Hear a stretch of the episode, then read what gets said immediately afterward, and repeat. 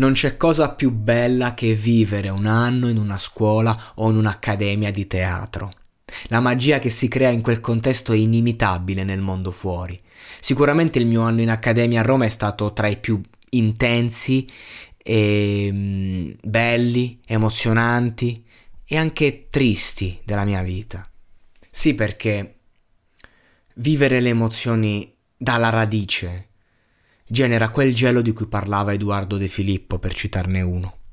Non racconterò però di quell'anno in accademia, da cui fui cacciato, tra l'altro, ma per farvi capire quanto fosse entusiasmante per me, voglio assicurare che spesso facevamo esercizi di intesa intima tra coppie e io personalmente ho baciato tantissime ragazze a scopo di esercitazione motivatoriale e questo mi esaltava da paura.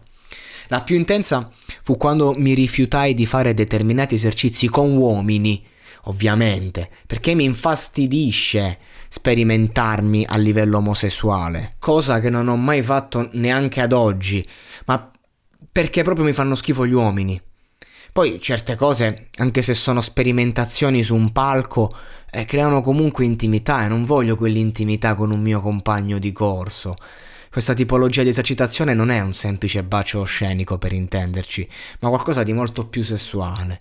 La buona notizia è che quel giorno poi mi misero in coppia sempre con una ragazza, per renderle difficile l'esercitazione ci misero davanti al suo fidanzato, io dovevo praticamente scoparla senza scoparla davanti a lui. Grande esercitazione. Temo che lui mi abbia odiato e devo ammettere che la ragazza in questione mi ha mandato sguardi per tutto l'anno, ma nulla di fatto.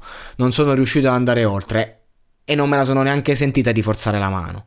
Era da sfigati tramutare l'esercitazione in vita vera, praticamente. E poi era fidanzata, io rispetto. In ogni caso, l'esperienza di cui voglio parlare adesso riguarda il mio primo anno di teatro, in una scuola pomeridiana nelle mie zone, dove ho messo basi solide che mi accompagnano ancora oggi e dove ho vissuto la vera magia di quel mondo, grazie anche al regista Silvio Araclio, un uomo immenso che mi ha fatto innamorare della recitazione, un uomo che invitava all'amore e all'amare. Tutto l'anno mi concentrai nella seduzione di una ragazza che non era neanche così carina, però mi sembrava proprio lo stereotipo della brava ragazza ero ancora stupidamente a caccia della donna giusta. Purtroppo aveva un problema alla pelle e emanava un odore che non mi piaceva proprio, allora fui costretto a rinunciare. Decisi all'ultimo di cambiare preda, una ragazzina carinissima, tanto bella quanto scrausa sul palco e allo stesso tempo sempre imbottita di profumo, ma un tantino minorenne. Ormai era maggio, le margherite sbocciano, i pavoni tirano fuori la coda.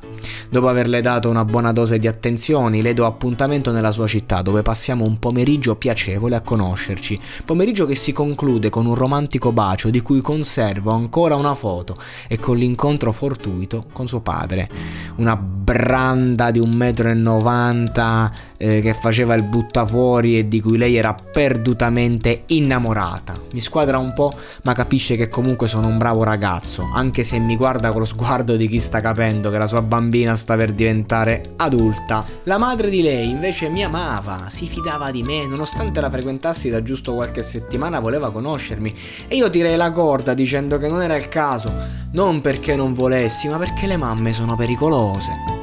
Fuggendola però la sfidai letteralmente e questa si è rivelata una pessima mossa. In ogni caso era il mio compleanno e lei il giorno dopo è venuta da me con una maglia in regalo, ma il vero regalo volevo farglielo io. La portai nel cosiddetto scopatoio, una sorta di piazzale all'aperto fronte mare dove appunto ci si perde in attività promiscue o nell'abuso di sostanze e lì mi rendo conto che lei ha avuto pochissime esperienze. Lentamente la bacio, inizio a toccarla, captando un'eccitazione spropositata. In fondo aveva 17 anni, io 22, lei era completamente consenziente e l'ho corteggiata per un mese buono con parole dolci e carezze prima di arrivare al punto. Volevo vivere un ultimo sprazzo di adolescenza attraverso lei. Fu l'ultimo, poi la vita adulta venne a bussare alla mia porta violentemente. Come spesso accade mi faccio prendere la mano, la inondo della mia passione procurandole una crisi ormonale che la porta ad avere un ritardo di un mese diverse ascesso e un cambio proprio fisico. Lei si spaventa e i medici le dicono che è tutto normale a seguito della frequentazione di un ragazzo più grande e più esperto di lei. Pazzesco! Iniziai a farmi qualche domanda sul fatto che stessi sbagliando qualcosa trattandola come una mia coetanea. Finito il saggio, a parte un paio di incontri di natura puramente sessuale, ci perdemmo di vista.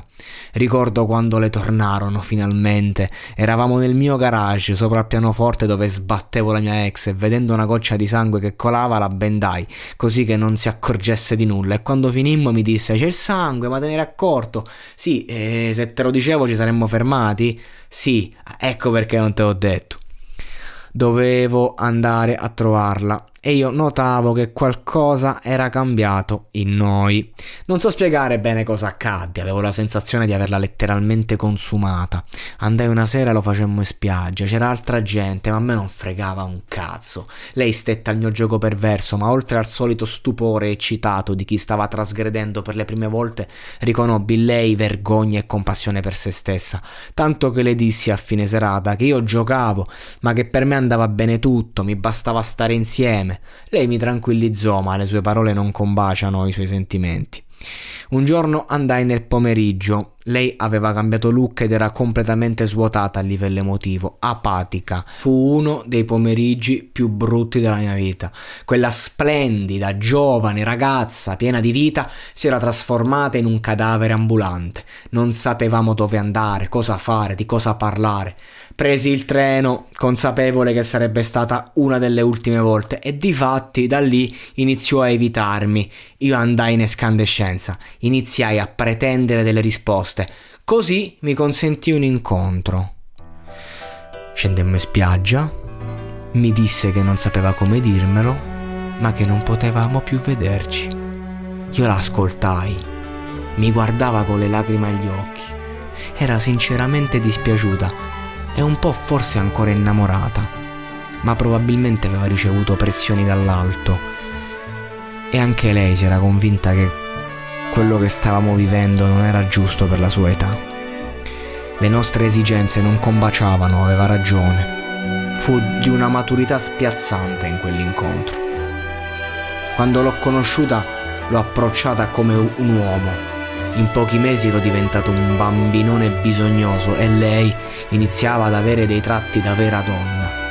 Non potevo crederci che quella ragazzina mi stava scaricando. Guardavo il mare ferito nell'orgoglio, mi sentivo un fallito. Non voglio ricordarti come una delle tante. Mi limitai a dire questo e poi l'abbracciai. Sapevo che stava facendo la scelta giusta. Ci ho messo i soliti 21 giorni per dimenticarla, ovvero il ventiduesimo mi alzai dal letto senza sofferenza addosso. Mi sembrò un'eternità e finita l'agonia capii che un infatuamento fa male sempre e con chiunque. Iniziai a preservarmi il cuore più spesso, ma non ci sono riuscito quasi mai a essere sincero. L'ultimo ricordo di quella sera? Andai io da mio padre, che vedendomi a terra mi disse Lo so come ti senti non c'è sofferenza più triste di quella per un amore perduto.